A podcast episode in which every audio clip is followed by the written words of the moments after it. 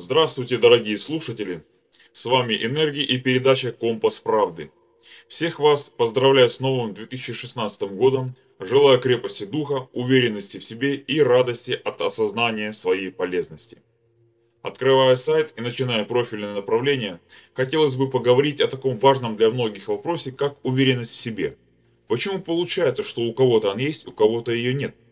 В детстве у человека закладываются привычки, стереотипы, мнения, верования, страхи, а также методы оценки окружающих и себя самого. Оценивать себя учат в школе часто через работу над ошибками. Помните, как нам указывали на ошибки, выделяя их красной пастой? Высший балл в школе ставится при достижении требуемого уровня знаний и умений, и совсем не предусмотрена оценка за что-то, превосходящее требования. Единственной возможностью, как это выделить старания ученика, становится плюсик у пятерки, который по большому счету ни на что не влияет. Здесь кроется одна очень важная проблема. Что откладывается в памяти? То, что написано коряво, то, что написано неправильно. Увидим ли мы за этим красным подчеркиванием идеально написанные буквы? Нет. То есть 99% были написаны хорошо, а 1% не идеально.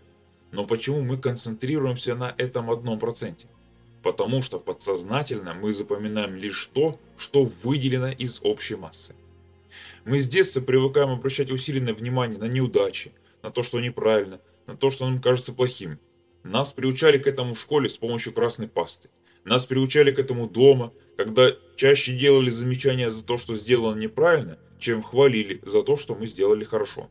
Кстати, эта же система используется и в государственном масштабе. Штрафы, пени, выговоры, Наличие непогашенной задолженности, к примеру, не позволяет человеку получить поощрение или премию. Еще один пример. Получил тройку на сессии в институте, лишаешься стипендий. Вот эта привычка выделять плохое, которую мы оттачиваем с самого детства и которая переходит во взрослую жизнь, и становится самой частой причиной неудовлетворенности собой и своей судьбой. Счастливая жизнь ничем не выделяется, как и идеально написанный диктант – идеальное становится безэмоциональным, не имеющим в наших глазах никакой ценности. Зато любая помарка выделяется красно, как и каждый промах в жизни запоминается надолго, заставляя нас считать себя неполноценными. Как следствие, самобичевание, самоуничижение и в крайнем случае самоуничтожение. Единственные эмоции – красные, отрицательные, угнетающие. Казалось бы, все плохо, выхода нет, мы заложники системы. Но это не так. Выход есть, причем очень простой. Существует принцип позитивного оценивания, так называемый принцип зеленой пасты. Его можно использовать в обучении, воспитании и, что самое важное, саморазвитии. Принцип учит человека любого возраста замечать свои успехи. К примеру, родители учат ребенка писать по прописям. Они выделяют зеленой пастой те буквы и крючки, которые получаются хорошо – Ребенку это очень нравится, и после каждой строчки он спрашивает, какая получилась лучше всех. И так радуется, когда обводит лучшую букву со словами «идеально».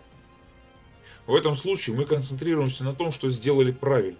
Мы получаем совсем другие эмоции, совсем другое восприятие.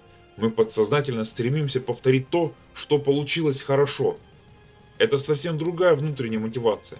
Не стремление избежать ошибки, а стремление сделать хорошо. Это очень важный подход для укрепления духа и веры в себя. Внедряя этот метод в свою жизнь, вы увидите, сколько хорошего и полезного вы на самом деле делаете.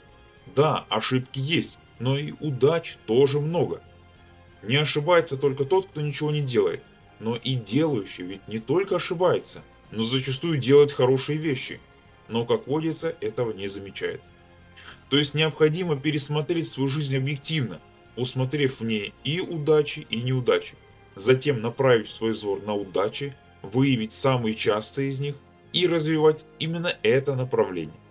Если вы сможете найти в себе силы и увидеть свою хорошую сторону, заметить свои успехи и вспомнить благодарную улыбку от кого-либо, то вы перестанете считать себя никчемным существом, начнете развиваться и становиться еще лучше. Время, которое раньше тратилось на самоуничижение – теперь будет использоваться для развития, принесения добрых плодов и радости от созерцания полезности своей деятельности. Каждое полезное дело – это плюс к уверенности в том, что вы хороший и полезный человек. Это радость от того, что вы уже сейчас делаете добрые дела. Конечно, для этого нужна небольшая изюминка. Какая? Об этом поговорим в следующий раз. С вами был Энергий и передача Компас Правды. Спасибо, что вы с нами. Всего вам доброго.